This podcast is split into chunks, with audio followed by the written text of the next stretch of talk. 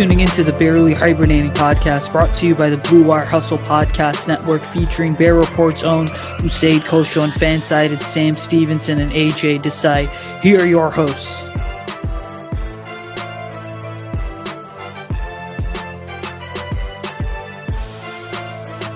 So the Bears made a move at quarterback. They decided to go ahead and get Andy Dalton. Obviously, was what we all expected. Bye bye to Kyle Fuller. So a couple long-time pieces of the Bears going bye bye. What's going on, ladies and gentlemen? Welcome into the Bearly Hibernating podcast. Chicago's hibernating right now because of a lot of different factors, but we're not going to be. All right, I'm your host, Usaid Coach. You can follow me on Twitter, Instagram, Facebook, and TikTok at Usaid Coach. You'll follow my co-hosts AJ Desai and Sam Stevenson on Twitter at SJSteve9 at AJ Desai4. We've got our first guest on in a couple weeks here, but John Buffone joins us. You can follow him on Twitter at JD Buffone. How's it going, John? Oh, I'm doing great, fellas. Appreciate you having me on. And you know, it's it's never the off season when it's the Bears because there's always something to be angry about. So there's never there's never an off season with this team. Amen.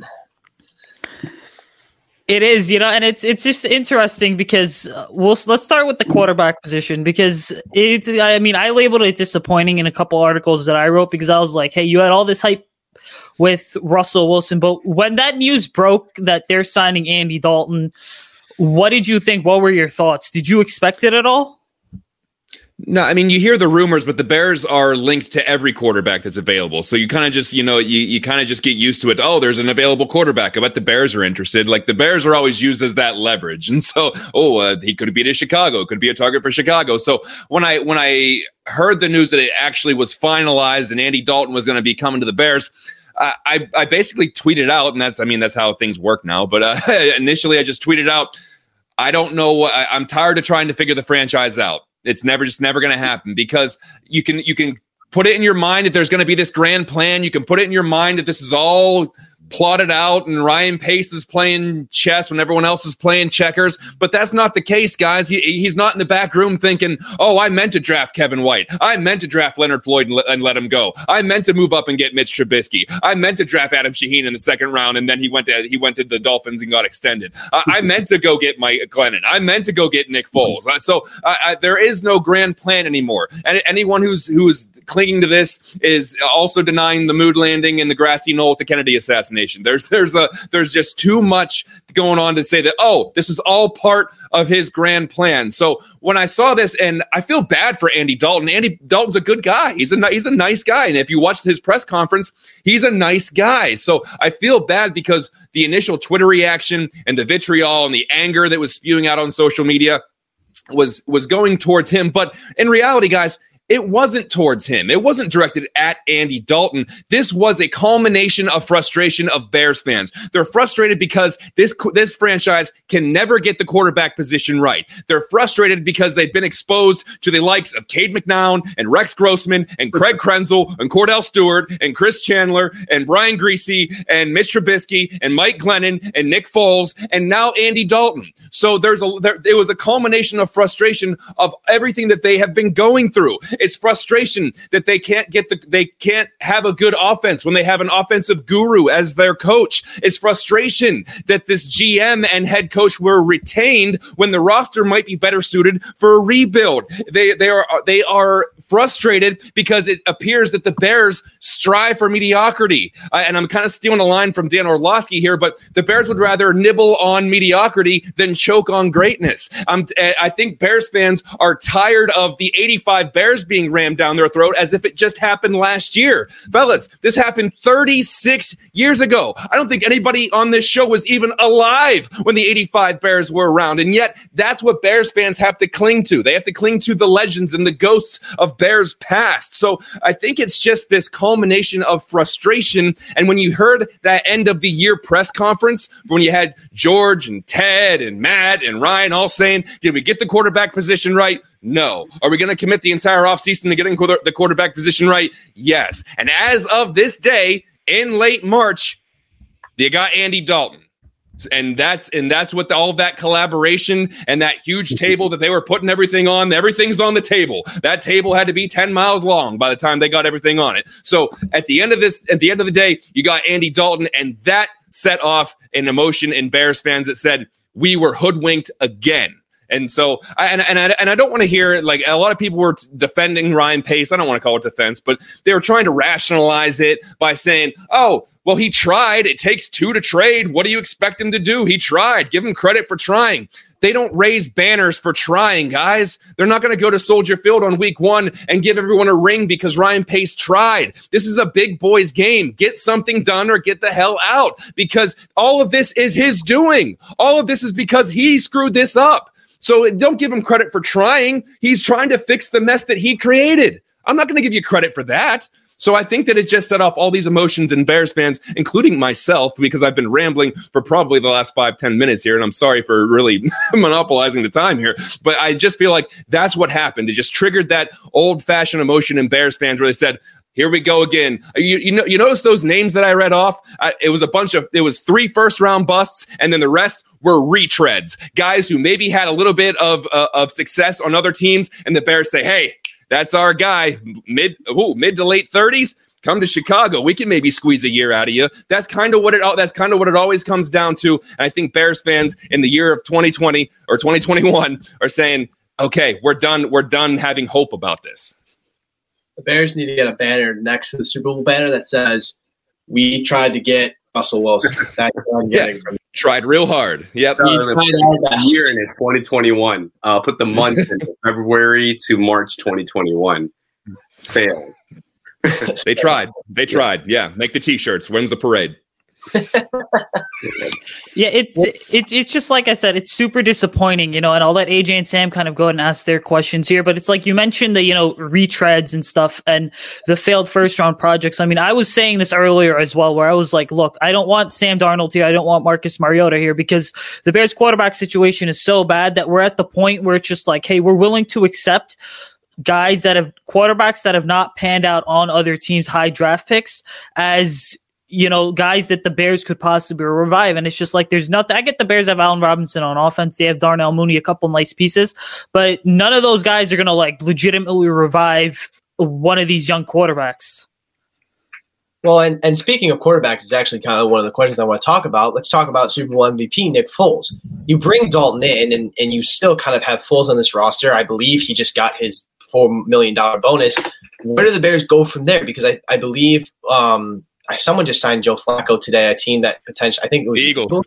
Eagles. Potentially, it was a trade partner for the Bears.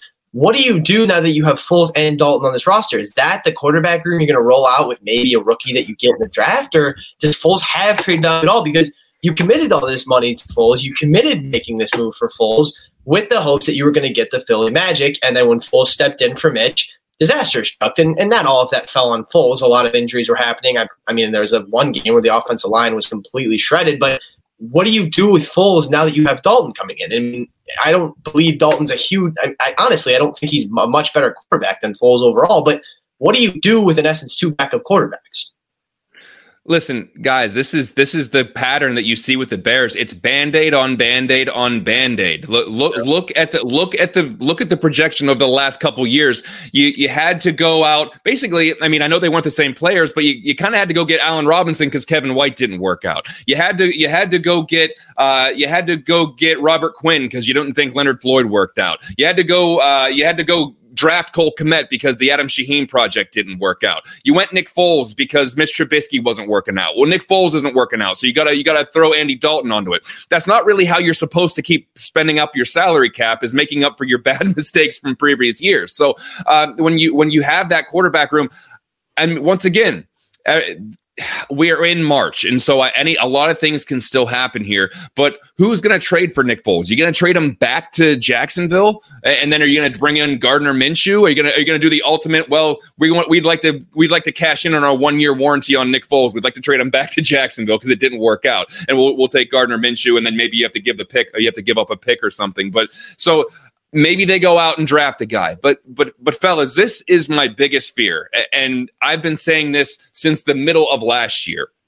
If they retain ryan pace and they retain matt nagy then there is the real possibility that these are the two guys that you're going to trust to go pick a quarterback in the first round. Whether it's trading up which they will likely have to do trading up draft capital to get a guy and then choose the right guy, which has not really hmm. shown hasn't really shown to be a positive on their track record so far. So here's my fear. They trade draft capital. They move up and they draft a guy. They go well they added a they added a game next year. So they go 8 and 9 or they go 9 and 8 and miss the playoffs. And hmm. then Matt Nagy and Ryan Pace get canned. Well, now you have you're stuck with a quarterback that you invested a lot of draft capital in and guess who gets stuck with him the next year? The new gm and the new head coach. Much like matt nagy got stuck with mitch trubisky because he had no part in bringing him to chicago. That was what the, that was the last year of john fox and i know ryan pace loved him but basically he just said hey matt you're coming to chicago. You're bringing this trans transcendental offense and you're to make it work with mitch trubisky. Despite the fact matt nagy didn't had a, didn't have any say in bringing Mr. Trubisky to Chicago. That's what could happen next year with a new head coach and a new GM, and then the, the previous regime traded up, so possibly traded your first ever first round pick to move up and get this quarterback, and they're going to say, "Go ahead, make it work with that guy." And so it's going to. I just I'm afraid that that vicious cycle is going to repeat itself. Now, if they get the quarterback right, it's different. But why is why is Bears fans or Bears media should anyone have confidence that they're going to pick the right guy? Why should anyone just say, "Well, guys, if, if they pick the right quarterback, this is all this is all this is all meaningless." Yeah, that is that's not meaningless. They haven't gotten the right quarterback in a hundred years. So why why should why should they just be like all they all they got to do is go up and get the right guy? Yeah, mm-hmm. that sounds real easy. So uh, that my biggest fear is that that this could be a, a cyclical thing where the next GM and the next head coach could potentially get stuck with a quarterback that they don't know how to make work or they don't really want. So there, there's a there's a lot of possibilities there uh, for just another just another three or four year hiccup, which is just what the Bears do. Yeah, man. I mean, like like I was a season ticket holder until like a couple days ago. I sold my tickets finally to a to a buyer that's going to be um, miserable for the rest of his life. I sold him the tickets. So yeah, man, like I'm excited to get out of that like hellhole of like 21 years of having those tickets, man. So, but like, but but like you actually took the question out of my mouth, actually. So I mean, like like that's what I was going to ask. What are the Bears going to do if they pick the wrong guy? You kind of just said the answer right there. And like, I, I don't have any confidence in this front office. Like after they drafted Mitchell Trubisky second overall by giving what I think it was uh, three or four draft selections, right? Uh, just to move up one spot, right? And like to me, like going into this draft, which is like less than a month away, right, John? Uh, I don't have any confidence in Ryan Pace picking the, the quarterback. Um, like I, I, just don't know what what else to say because why would you? Our answer, but well, well, no, I mean you, you, you bring up a good point, and I think that I think that's also the points of frustration that we were talking about earlier. It yeah. comes down to they retain these two guys, and you're yeah. going to be frustrated because you're trusting them to make a very big move for the franchise, and you don't even think they're going to be here. How many Bears fans honestly think that Matt Nagy and Ryan Pace are coming back after next year? I, I think a small, small percentage think, and the only way that they do is if they do go up and they get uh, a high draft uh, quarterback. Yeah. Now they're not going to get Trevor Lawrence, but they can get one of the other four. They can move up and get one of those guys, mm-hmm. and then at the end of the year, maybe they go eight, nine, or nine and eight. Maybe they squeak into one of those extra playoff spots they created just for Chicago last year. And they say they go to they go to George and Ted at the end of the season. They say, "Listen, you can't get rid of us yet. We just drafted our guy. Especially if you're going to use Andy Dalton as that bridge quarterback, or you're going to use Nick Foles as whatever. You start Andy Dalton for six, seven, eight games." Then you bring in your high profile rookie. He finishes the season. Maybe he shows flashes. Maybe he doesn't. And then you go to the front office at the end of the year and say, guys, you can't pull the plug on us yet. We only got this guy four starts. He's showing some real promise. Look what the offense looked like under this guy. You got to give us at least 2022 to show you what we can do with that. And all of a sudden, you get another year of, of Ryan Pace and Matt Nagy. So there's really a lot of ways that this goes sour yeah, I really think the ownership is just at this point. It's just like I don't think they're gonna get anyone better than these two, so they're just gonna keep on retaining these guys. Like, can you can you sit there as a Bears fan and like guys, this is like for the people in the chat too. Can you sit there as a Bears fan and expect this team to go out and make a pitch to like a guy like Ozzie Newsome? I can't.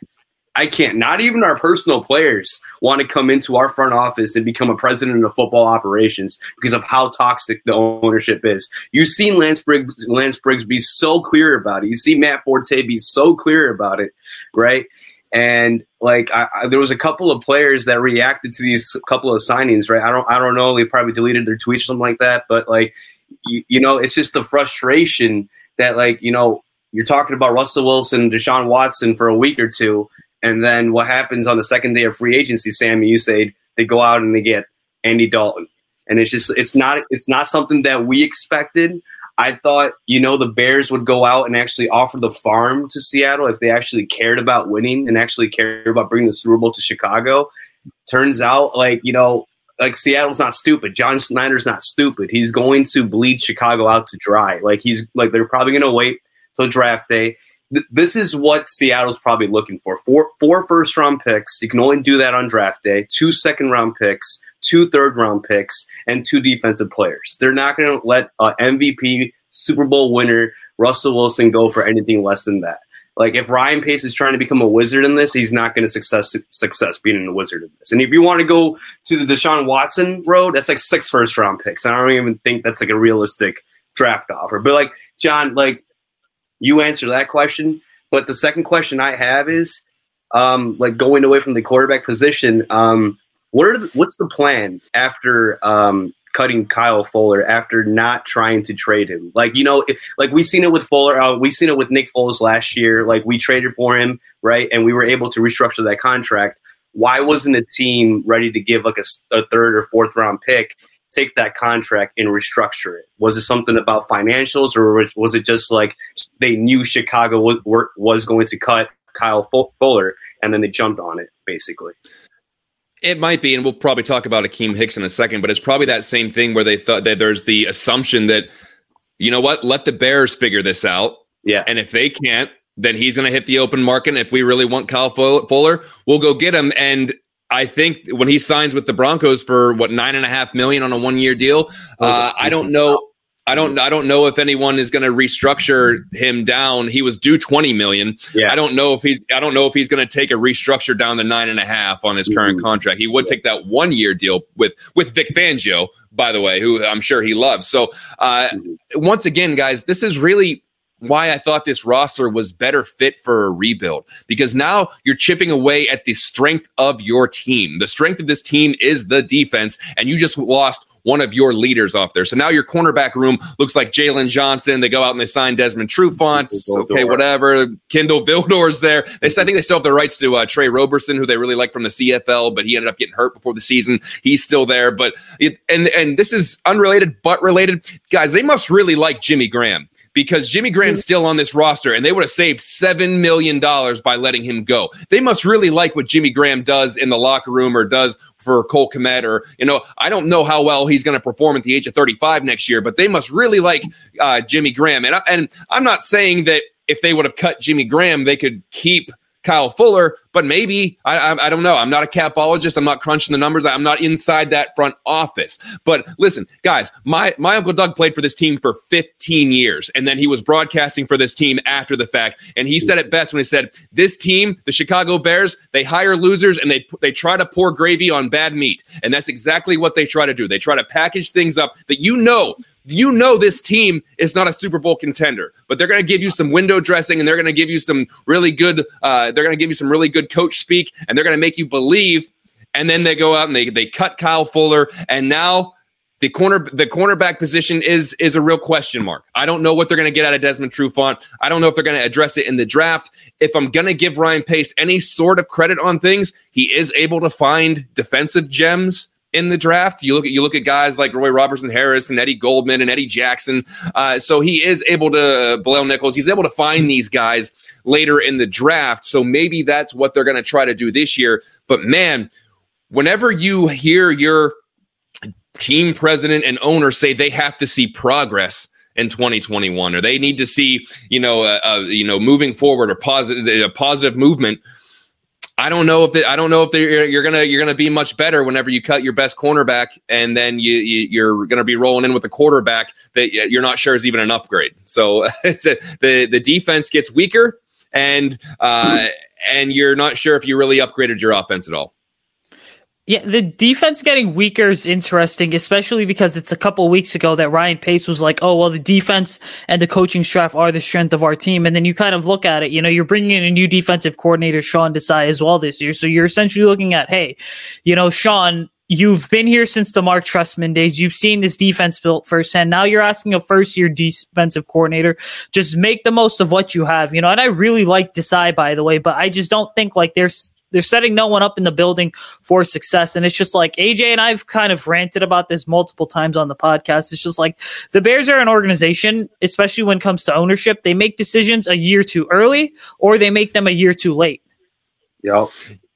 Yeah, and uh, if I can just piggyback on that, yeah, I mean you're right. And when you look at this defense, guys, I know they I know they get Eddie Goldman back next year, and that's and that is big. Uh, but you're looking this is another instance of these the, the bears wasting a, an elite defense because they can never figure it out on offense. You're looking at some of these guys and some of their ages like khalil mack's going to be on the on the wrong edge of, of 30 akiem hicks is going to be 32 years uh, 32 years old in the middle of the season. Robert quinn's going to be 31 when the season starts. Uh, danny trevathan is going to be 31 I, depending on when you're listening to it uh, to this podcast he may already be 31 because his birthday is on march 24th so there there's the possible the possibility that this defense continues to regress because some of the big players are on the wrong side of 30. And we saw this happen with Urlacher and Briggs and to a lesser extent Hunter Hillenmeyer and some of these guys that got they got older as time went by and uh, with uh, Peanut and all these guys. You got a window with a defense and they're on the back end of that window. Can the offense keep up? And right now, my, my, my answer is no. And now they, they lose one of their best players on defense, which is the strength of the team.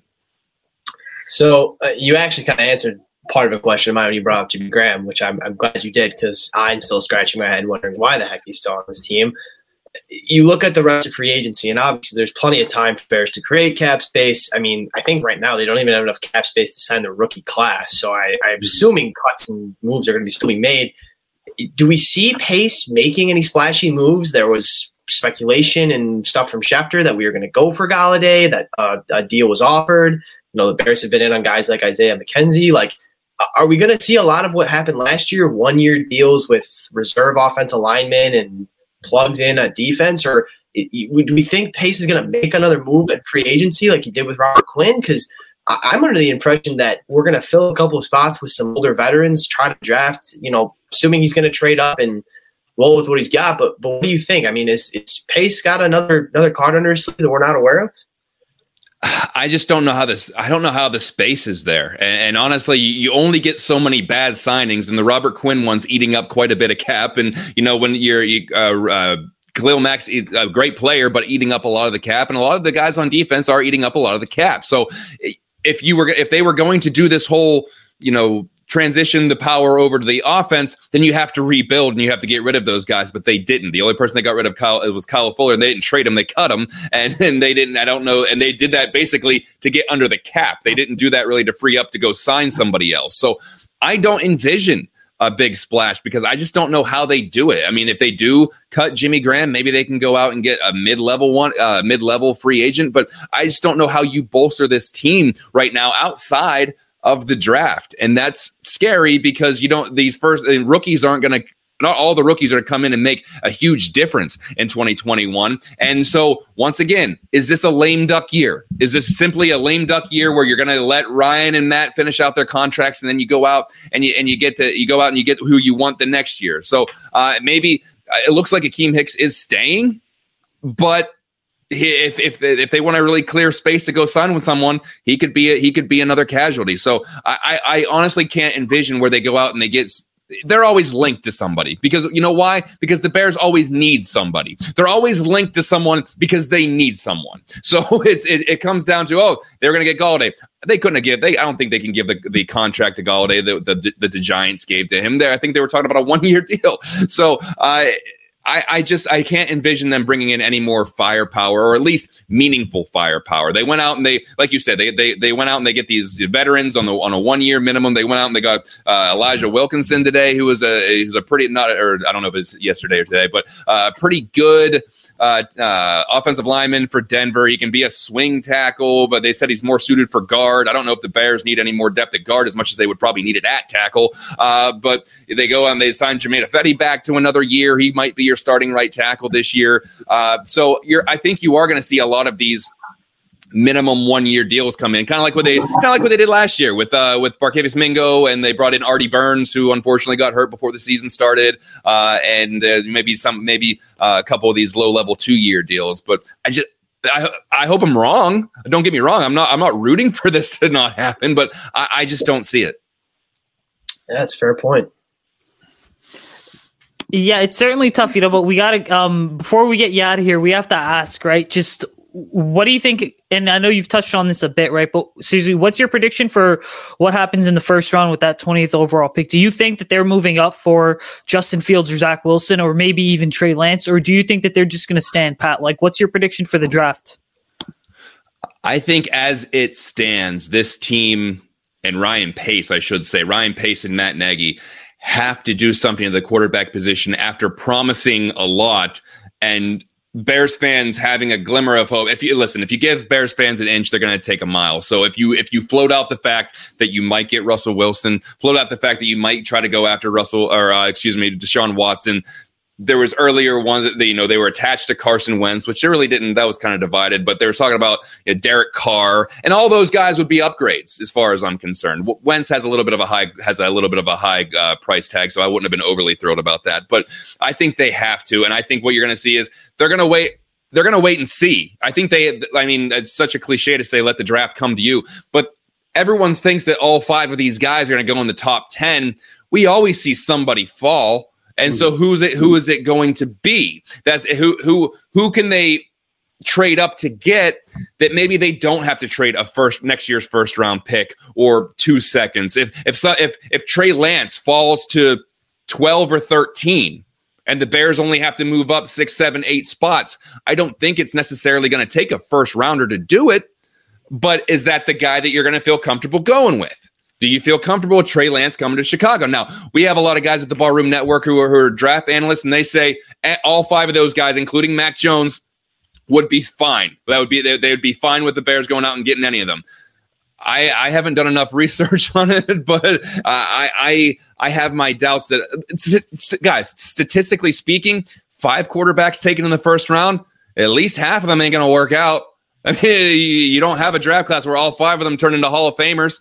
I mean, you, you could go the whole way back to the Elway draft, but there's a reason why they made a 30 for 30 out of that draft. So there's you can you can talk about how all five of these guys could do well in the NFL, but if you're but if you're the Bears and you're thinking, well, we'll take whoever slips, then you're not really doing much research. You're just saying, well, if these guys fall to 13 or 14, maybe we'll trade a second round pick or two second round picks. We'll go up and get Trey Lance. Or if Mac Jones is still there at 15 or 16, we're gonna we're gonna swap seconds and they'll give you two thirds and we'll go up and we'll get Mac Jones. Uh, but I uh, that if if we want to talk, if we uh, and Sam asked me about uh, splash moves. I just think the splash move is probably better suited for the draft. I just think that's what that's that's where they can make a move. That's where they can trade things and go up and get a flashy player. Uh, I think that they absolutely will, if as long as you know it, all five don't go in the in the top ten. Uh, I think there's a real possibility they do that. If not, do you do you take Andy Dalton on, and, and Nick Foles for one year, and then maybe draft a guy on day two, like a, a Kellen Mond out of Texas A and M, who shows flashes and shows that he can he can you know take a game over, but really has some consistency issues? Is that what you're going to do? Are you going to are you going to draft a project behind Andy Dalton and Nick Foles? Uh, I, I I don't know, but if I had to guess, I would say that they if things fall out, if things fall into their place a little bit, they'll definitely move up and try to get a quarterback in the first round and it saves their job, and it saves their job. Or at least they think it might save their job for another year because you got to play Dalton for a while. You don't give the guy ten million dollars for one year and keep Nick Foles on the roster. You're, Andy Dalton's going to be your Week One starter, so you're you might not see that rookie. Well, you might not see him at all and and then or you might see him uh, when the bears are out of playoff contention in week 9 10 11 12 all the way up to week 18 i guess they're going to have next year so uh, and then you see him for a couple games and they say listen guys we drafted this guy. We know what he's capable of. You got to give us one more year and then you all of us will be doing this exact same show in, in, in 2022 at this exact same time. We'll be in the twilight zone at that point. Yep. It really is we will, you know. So I just it's it's just frustrating because it's just like this rookie quarterback just that I know is probably on its way, right? Just makes me think that this whole thing, the whole press conference and everything, it was never a one year plan. It was always going to be a two year plan. I feel like if you're Ted and George, you kind of knew that going into this whole thing anyway, saying, Hey, listen, so they whiffed on one guy, but now you have Nagy and Pace that are working together. And my biggest fear, honestly, is that well, here's my observation: is Nagy was in Kansas City when they drafted Patrick Mahomes. Now, obviously, no one knew Mahomes was going to turn into what he would have. Otherwise, everyone would have rank, have him ranked as the best overall player in that class ahead of Myles Garrett, you know. But I think what's going to really happen is they will play Dalton for whatever 15, 16 games and let that rookie go with like, you know, and play like one or two games at the end there because that's what, you know, Nagy, that's how Nagy handled the situation in Kansas City. I think the same approach is going to happen here, especially if it's a guy like Trey Lance.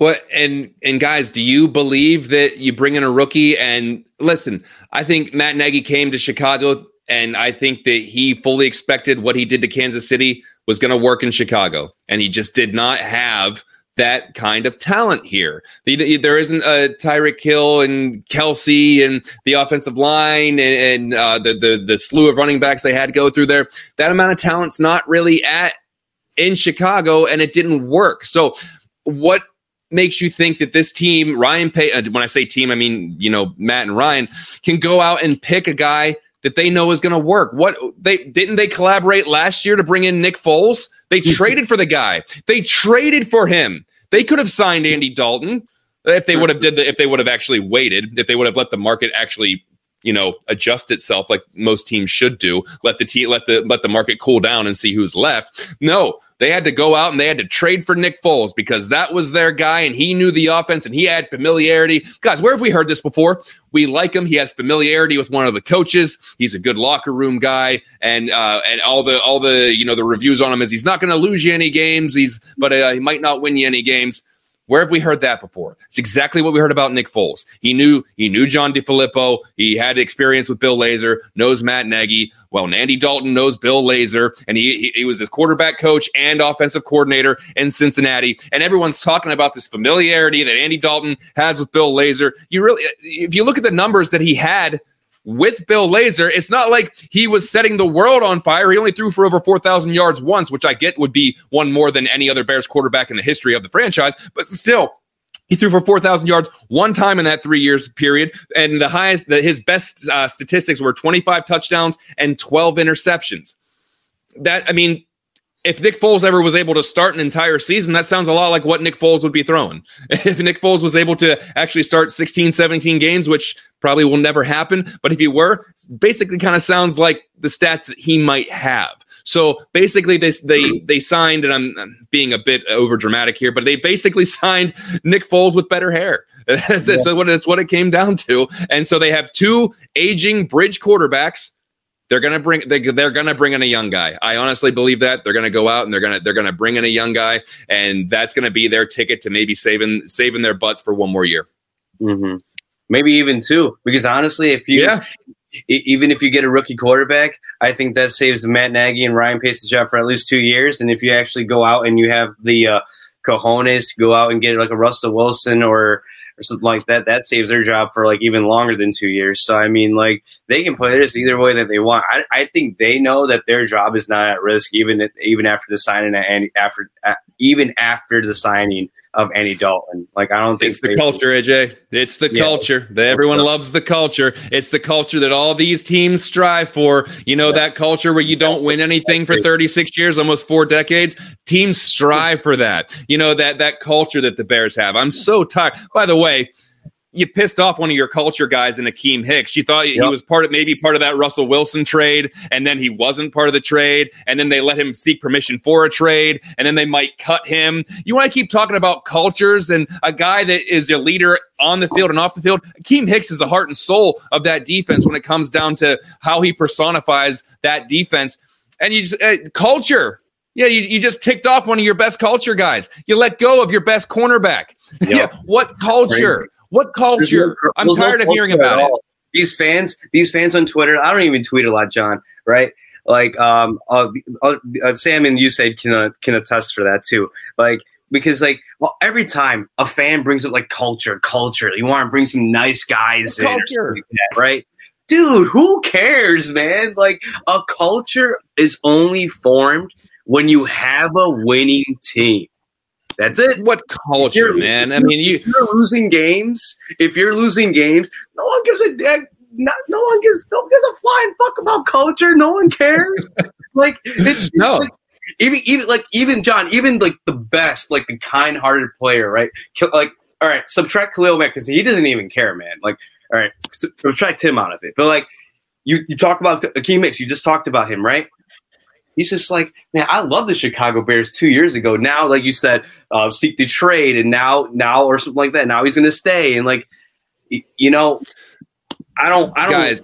I, I don't believe in that culture crap. I don't. The only thing the only thing you have to know about this culture is how Bears fans react to former Bears that they liked. Whenever Kyle Long decided he was coming out of retirement, basically and it I'm not I'm I'm really paraphrasing, but basically a lot of Bears fans said, "I hope you come back and stick it in our face." And then they and then they're saying the same thing to Trubisky and Buffalo. I hope he comes back and lights our ass up.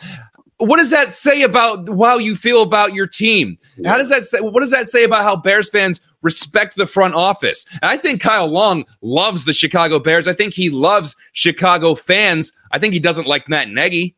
And I think that, and I think the same could be said for a couple of players where they love Chicago. They love the, they love the, uh, the town and the fans and the, and the, the, the, you know, the atmosphere that Soldier Field can bring.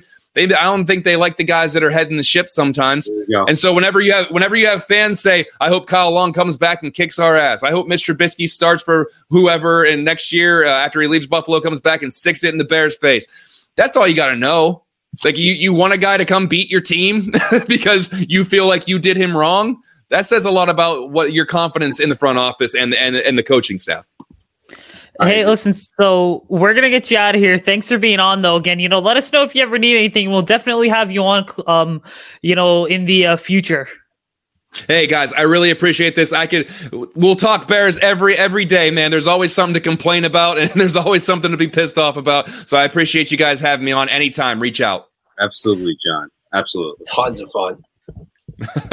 Take care, fellas. Appreciate you, boss.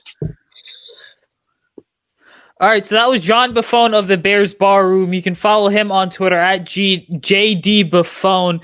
Yo, that was a lot of fun. And here's the reality of the situation, right? Is I mean, again, we knew the Bears were going to suck going into the year anyway. I mean, my biggest takeaway for 2021 is I'm ready for 2022 at this point. Yep. Hoping that Ryan Pace and Matt Nagy are fired. I might even be ready for 2023 at this point because let's be real. Like, if you bring Pace and Nagy back, like, you know, we talked about with John, all you're doing at that point is just wasting two more years of the franchise. Sure. But yo, we mentioned Mitch Trubisky. That end of the era is finally gone. AJ, I'll start with you on this one. But yo, give us your favorite Mitch memory. And Sam, I see the look on your Oh. face that you're going next. Dude, okay, so when me and Austin were at the Bears game, this was the Bears and Saints game, right? We're watching this watching this team absolutely get plummeted to the ground, right? And the favorite memory that I have, and this came conveniently after the fact when um, Sean Payton was mocking Tarik Cohen um, on the sideline, and then um, I think it was the next play. Trubisky threw an incompletion, and me and Austin made a video in the mid third quarter. And um, I was just, I, was just shaking my head, um, doing that LeBron retainer shit, like um, uh, poking it out and putting it back in and all that. And then I turned the camera over to Austin, and he's like, "We're garbage," and I'm like, we are garbage. So like I, I think I, I think um and and and then that incomplete pass, if I remember correctly, it was intended for Allen Robinson and just sailed like seven yards over his head. Like I was just at a at an awe that like just watching that game, just just just like the memory as a whole, just Trubisky Trubisky killed every fan in that stadium except the people that supported him. But I'll just leave it at that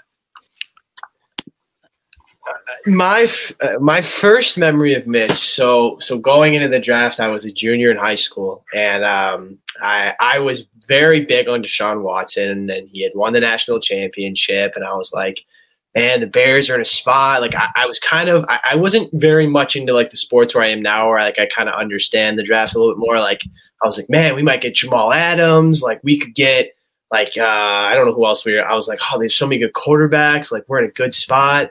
Um, and I remember I was at a, I was at a lacrosse game for my high school, and and there's a varsity game, and there's a JV game. The varsity game got done, so I was sitting for the JV game, and my dad's in the stands, and I told him, you know, when the JV game starts, let me know who the Bears picked because I was going to miss the first round pick. And my dad yells over to me, and he goes, "You guys drafted Mitch Trubisky," and I go, "Who the fuck is Mitch Trubisky?" and I and I remember getting really excited after watching Glennon play. After watching Glennon play a couple games, and the Bears Twitter account tweeted out, Mitch Trubisky will start against the Minnesota Vikings. I think that was his first game. And I was pumped. I was like, oh my gosh, like, this is it. Let's see what this kid's got. And, you know, the season kind of ended, and I'm like, all right, he wasn't great, but like, I, he was pretty fun to watch. And I was like, this, this kid's got a little game to him. I'm excited. And, holy shit, have eyes my have my eyes been open the past couple years? Um, he is a great guy. He is um, he is athletic.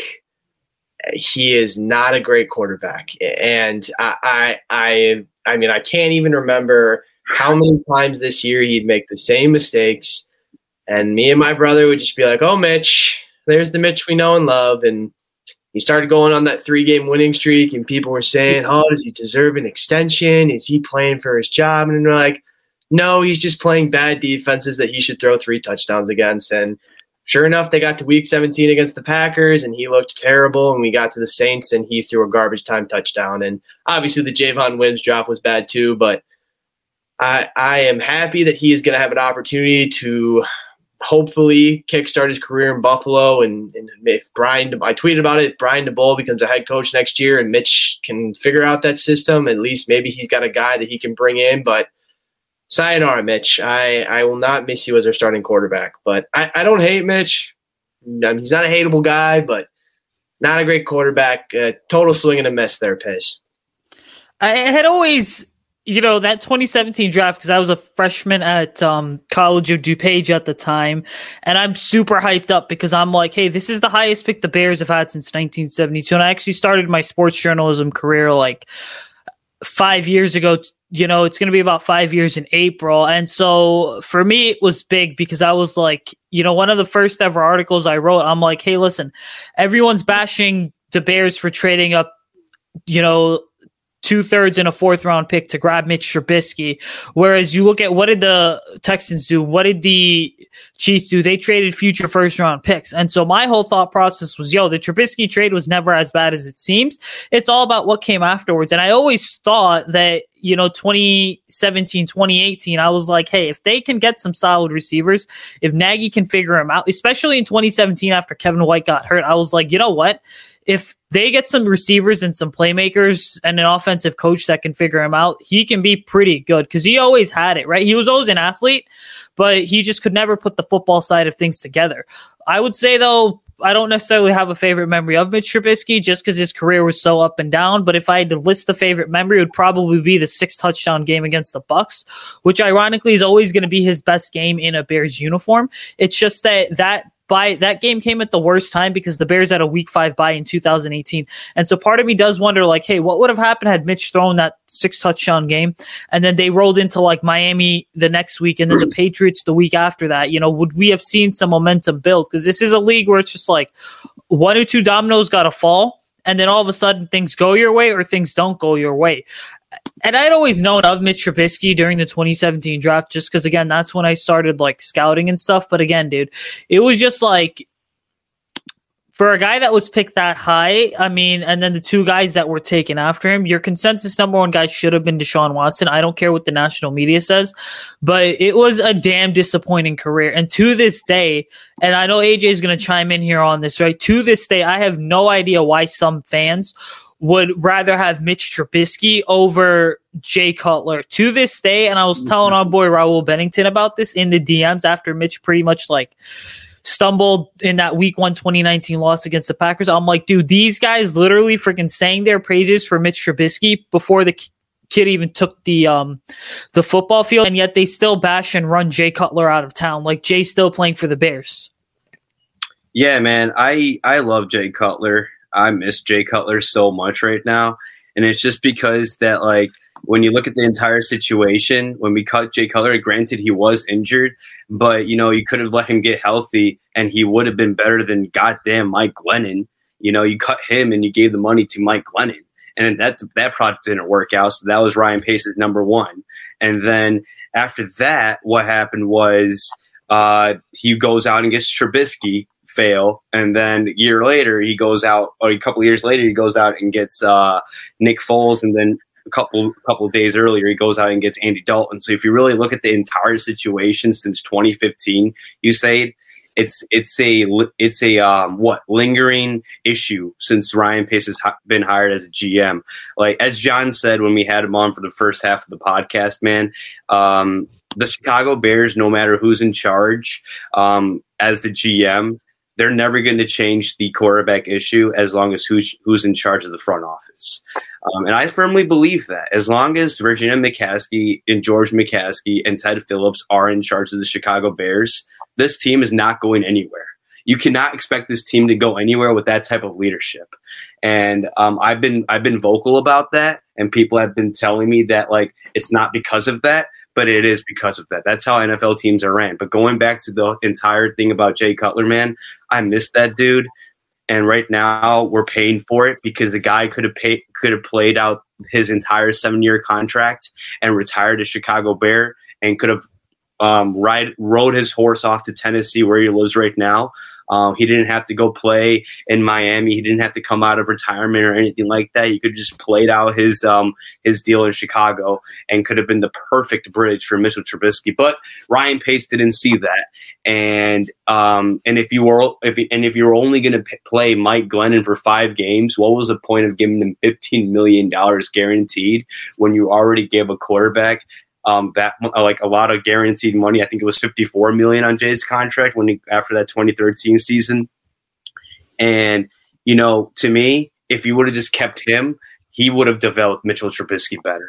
People back then, like Sam, like I don't know if you would agree with this, but back then, a lot of fans had like a impression of Jay Cutler, like he's not that help helping person. He doesn't want like you would see him on the sidelines, like he would get up and walk away from his offensive coordinator. But like I see the opposite of Jay Cutler, man. I see a guy that wants to help someone and wants to carry on the torch for someone. But like I, don't think Chicago ever gave Jay Cutler a chance to be a bridge. And if he if he was given that chance, I think it would have been a better thing for Mitchell Trubisky in terms of his development. Because like if Rob health permitting, Jay Cutler stayed healthy for 10 or 14 games, then Mitch never sees the field in 2017.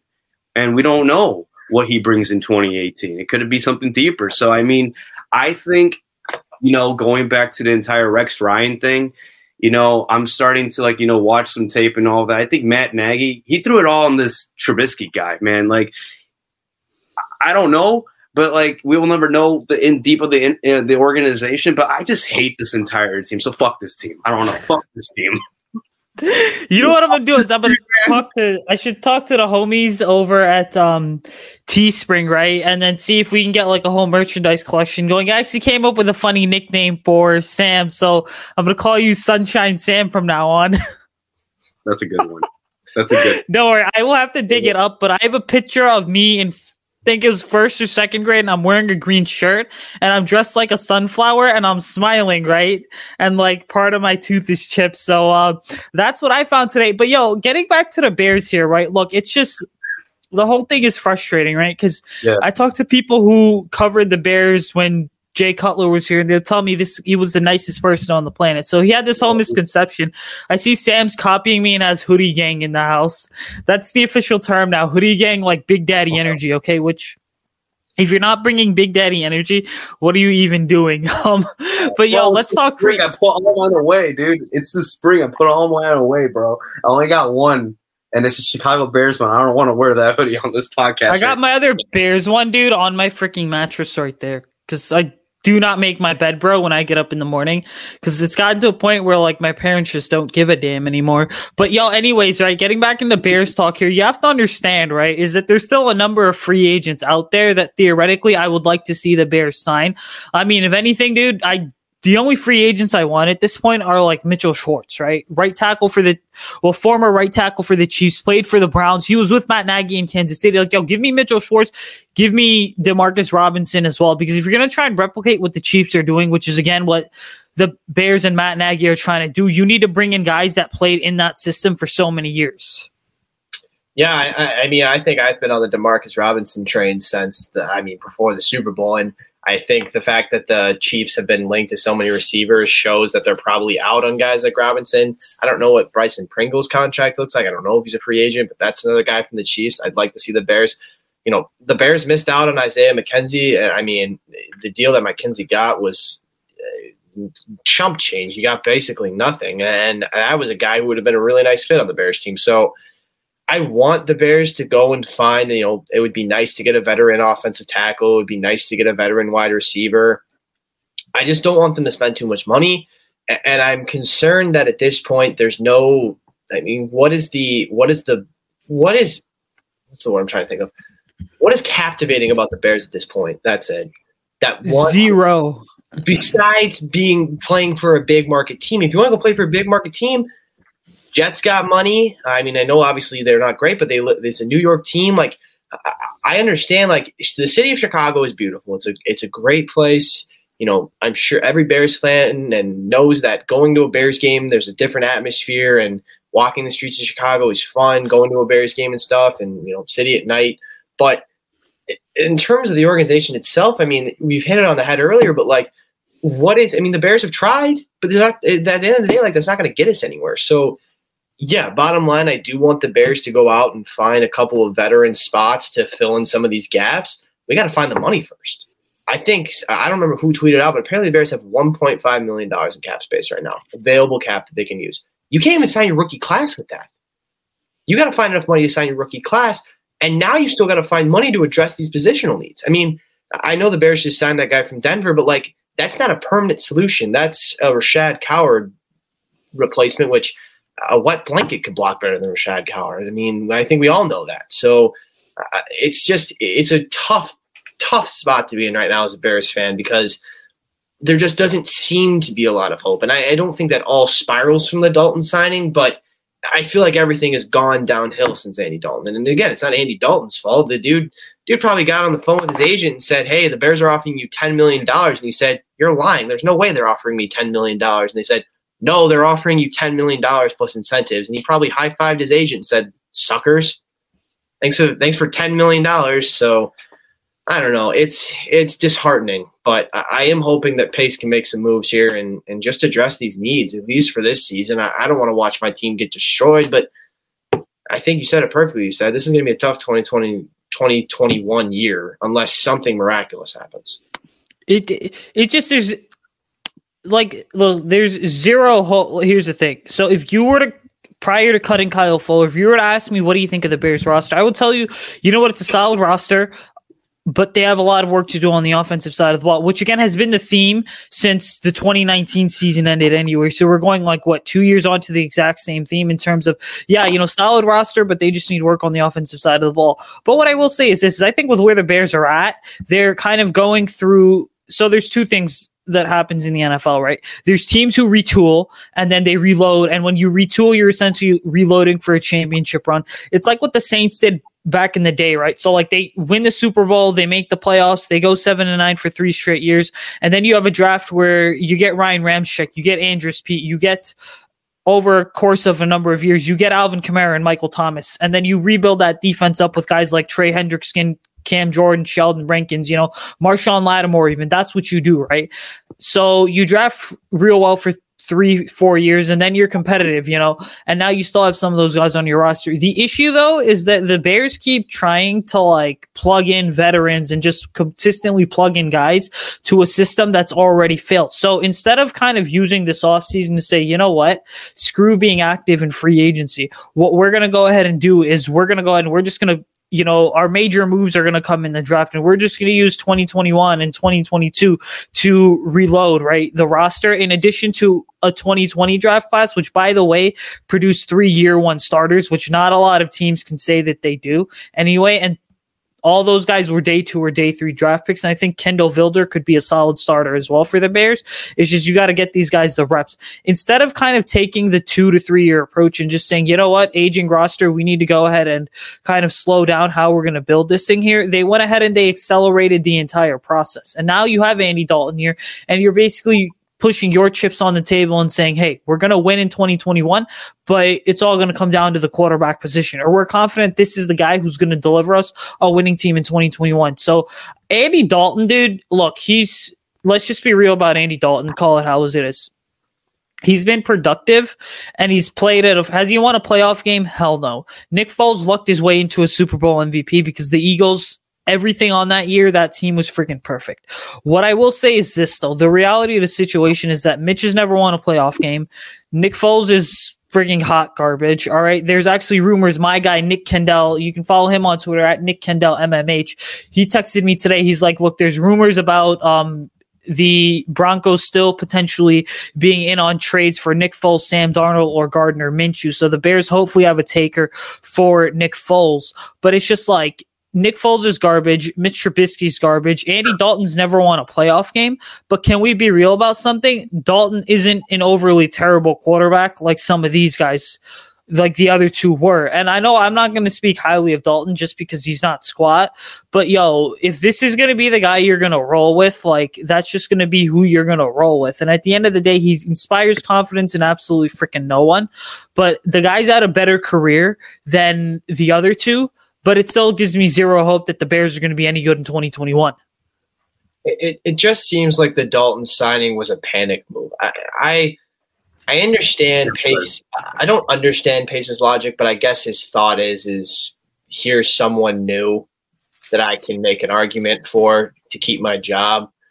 What I just I don't understand is like it, it just seemed like he missed out on on Wilson. They said we'll let you know, and he panicked. And I think that's just the reality of it. It's just like he seems to just make these panic moves sometimes where he's like, I have to address the quarterback position this year. I have to go get a free agent tight end, or I need to get someone who's not Leonard Floyd. And, and I just think like, eh, you know, the Dalton signing was was was deflating. I mean, I I was sitting in class, I was and I saw the Dalton signing on my phone, and my professor looks at me, he's like, "Oh, Sam, like you seem really like disheartened. Are you okay?" And I go, "Yeah, my team just signed Andy Dalton." Then he looks at me, cold stone eyes, and just goes man, that really sucks, and just continues the lecture. And like that's that's how that's the best way to summarize it. Like it's just Dalton last year maybe is a little bit exciting because the Bears could have waited out and maybe you know who knows what happens there. I know Dalton had an okay year with the Cowboys. Cowboys have a ton of weapons and a better offensive line. A healthy Dak Prescott's going to win that team game. So it's it just seems like it's like it's it's like playing on Madden and you're just making these moves because you don't actually know how to run a team. That's that's the best way to summarize it. I can't even makes my head hurt.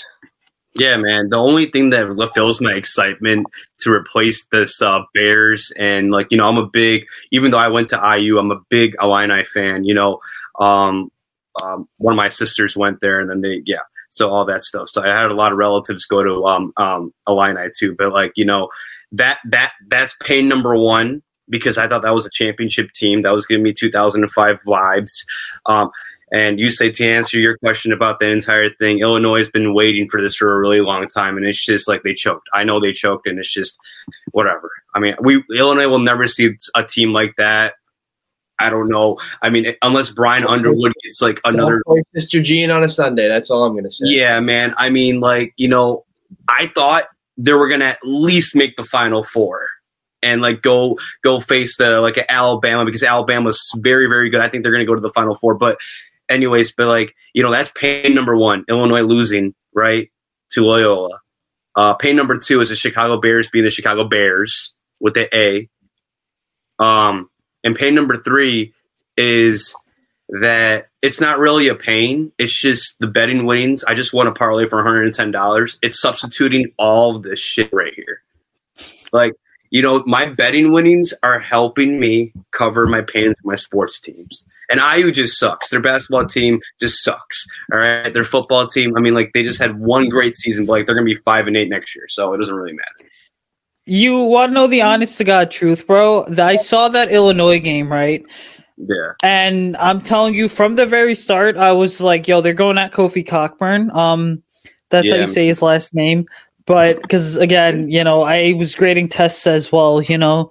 And and I swear to God, dude, frigging, I'm like Loyola's winning this game. It was pretty freaking embarrassing because like I go to U of I's like sister school, which is University of Illinois at Chicago. And by the way, right, let me just say this for the record: Chicago is the greatest city on the planet when the Bears are winning, but when they're not winning, Chicago is the most depressing town on the planet. You know, but um. Dude, it's just frustrating, right? Because it's just like you're sitting here, you know, we're sitting here in mid March. There's a number of free agents available, and it's just like these are guys that you look at and you're like, okay, the Bears could go ahead and bring these guys in, but you know it's not going to happen. You know, it's like I said, dude. I have absolutely They should have, dude.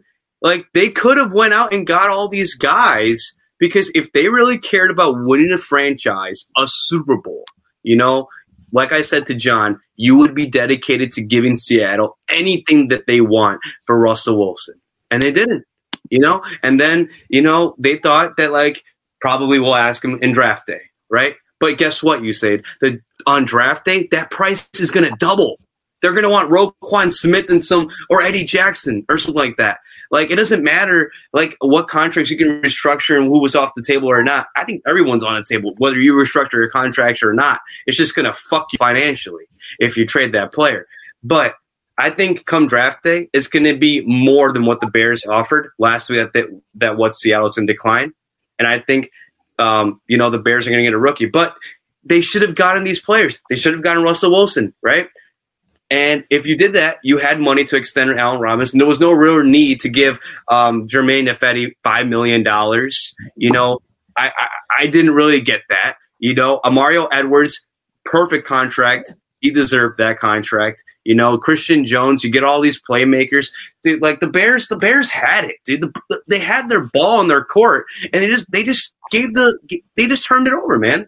It's, it's Well, what's what's interesting is so here's the thing, right? Is I saw I forgot where I saw this on Twitter, right? Um, but I saw someone tweet out something about Adam Schefter. I'm pretty sure it was Danny two times, right? Which is my nickname for someone I really don't like, but I just don't mute people unless I really need to mute people on Twitter.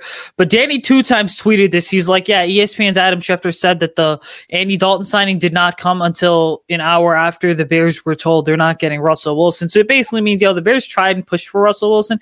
It just didn't happen. And for all the people that are like, oh, at this time, at this time, like, yeah, I get things can change in this league, but I'm not hinging my hopes on the Bears basically because let's be real, right? This is a fran this is a front office and this is a friggin' franchise that would choose Andy Dalton over Russell Wilson any day of the week, even if the opportunity for Russell Wilson to be traded somehow happen over the next couple months. But like before we get out of here, you know, the Bears have been active at pro days. I mean, they had wide receiver coach Mike Furrey at Purdue's pro day looking at Rondale Moore. Um, they had a couple guys present at Mac Jones pro day as well. I want to get your guys' thoughts on that stuff though. Give me more in the first round and give me, you know, a, a second day quarterback. I'll, I will forgive one mistake Pace has made. I love Rondale Moore. Yeah, man. his concerns. And I get the Bears are going to probably have Allen Robinson back, but if if the Bears' plan is not to trade up, which I'm assuming it is, I would love Rondale Moore as a Bears as a as a Bears receiver. He he's got a lot of really nice tools for the NFL. As for Mac Jones, it, I'm not shocked by that. I think the Bears are probably planning on the fact that Mac Jones is going to be the most realistic guy they're going to be able to get. I mean, I would love for Trey Lance to drop. I'm a fan of Trey Lance. Um, I don't think unless the Bears give give the whole farm that they're going to get Will Center Fields, um, depending on what the Jets do. Um, I saw some tweets today about people saying, "Oh, the Bears are going to trade up to number two. I said, "Hold your horses. There's no way that's going to happen." But it's Gonna happen, bro. Mac Jones, I mean, I don't hate Mac Jones. I don't want to overpay for Mac Jones, but I'm glad the Bears are doing their research. I I know I think they met with a couple of other players. Um, I believe they've met with that FSU DB, uh, Asante. I can't think of his name. Samuel Jr. Yeah, thank you. Um, I Wait, know they met with Spencer Oh. Brown, who's an offensive tackle Yes, prospect. I like that the Bears are doing their homework. Uh, Rondale Moore is a fun, would be a fun player on this team, and Mac Jones.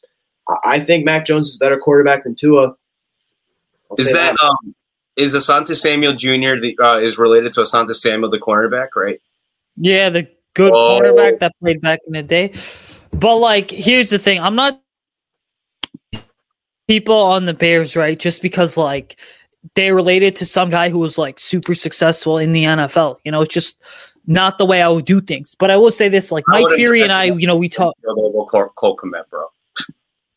Yeah, I- mean, so you know, regarding uh, what's his name, Rondo Moore. I mean, Mike Furrey and I talk. The wide receivers coach. We talk occasionally in the DMs because we follow each other.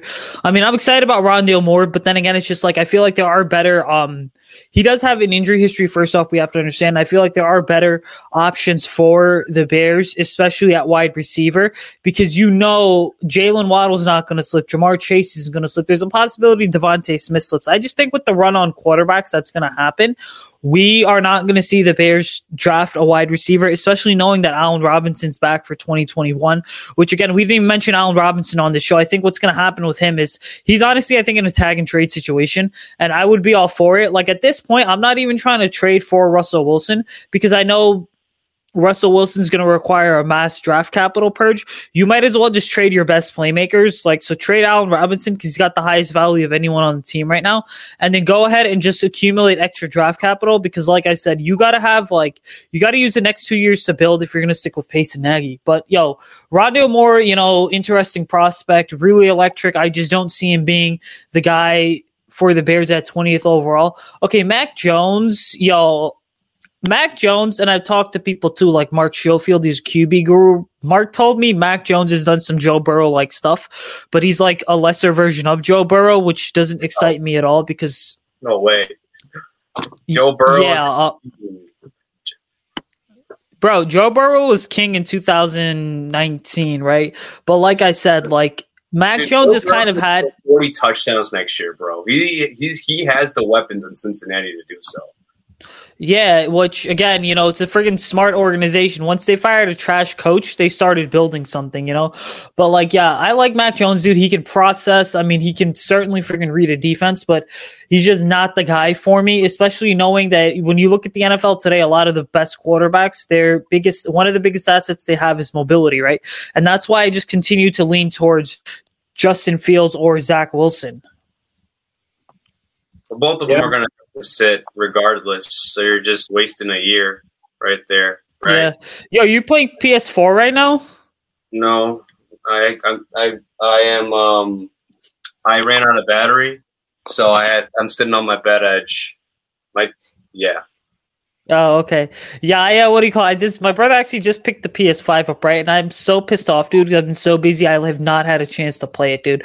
But anyways, we've been on this thing for like an hour and ten minutes now, so we're gonna get out of here because Sam's got to record gym class fill-ins. I'm super tired. Um, want to wake up at 5 a.m. and go for a run. AJ is tired as well from like pretty sure work today. Congrats on the new gig, by the way, homie. But yo, follow me on Twitter, Facebook, Instagram, and TikTok at Usaid Kosho. Um, follow AJ on Twitter at AJ Decide Four. Follow Sunshine Sam on Twitter at SJ Steve Nine.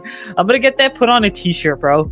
And then follow the podcast on Twitter, guys. Um, at Bearly underscore pod. So that's If we our more, we get more followers. We could do merch. So follow us. Like yeah, to- for real. Like follow us because then we'll come up with dope sayings. Like I got a haircut last Monday, so I was feeling fresher than produce. You feel me, bro?